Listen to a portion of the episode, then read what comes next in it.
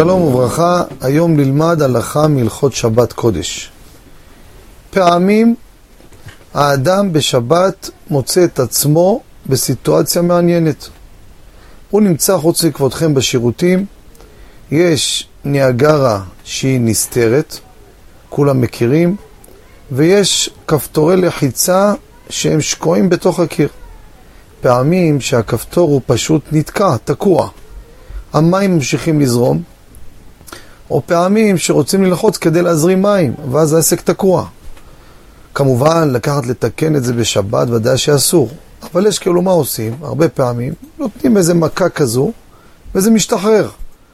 וזה דבר שהוא מצוי, והוא קבוע, הרבה פעמים הוא קורה באותה ניאגרה.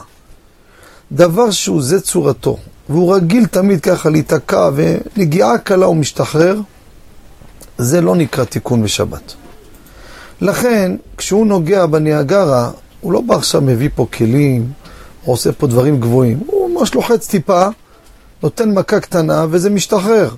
זה פשוט, אה, הקפיץ שלו נתפס. וזה דבר שהוא רגיל להיות ככה. זה לא גרם מהרבה דברים שרגילים, השימוש שלהם ככה נעשה, שזה צורת השימוש שלו.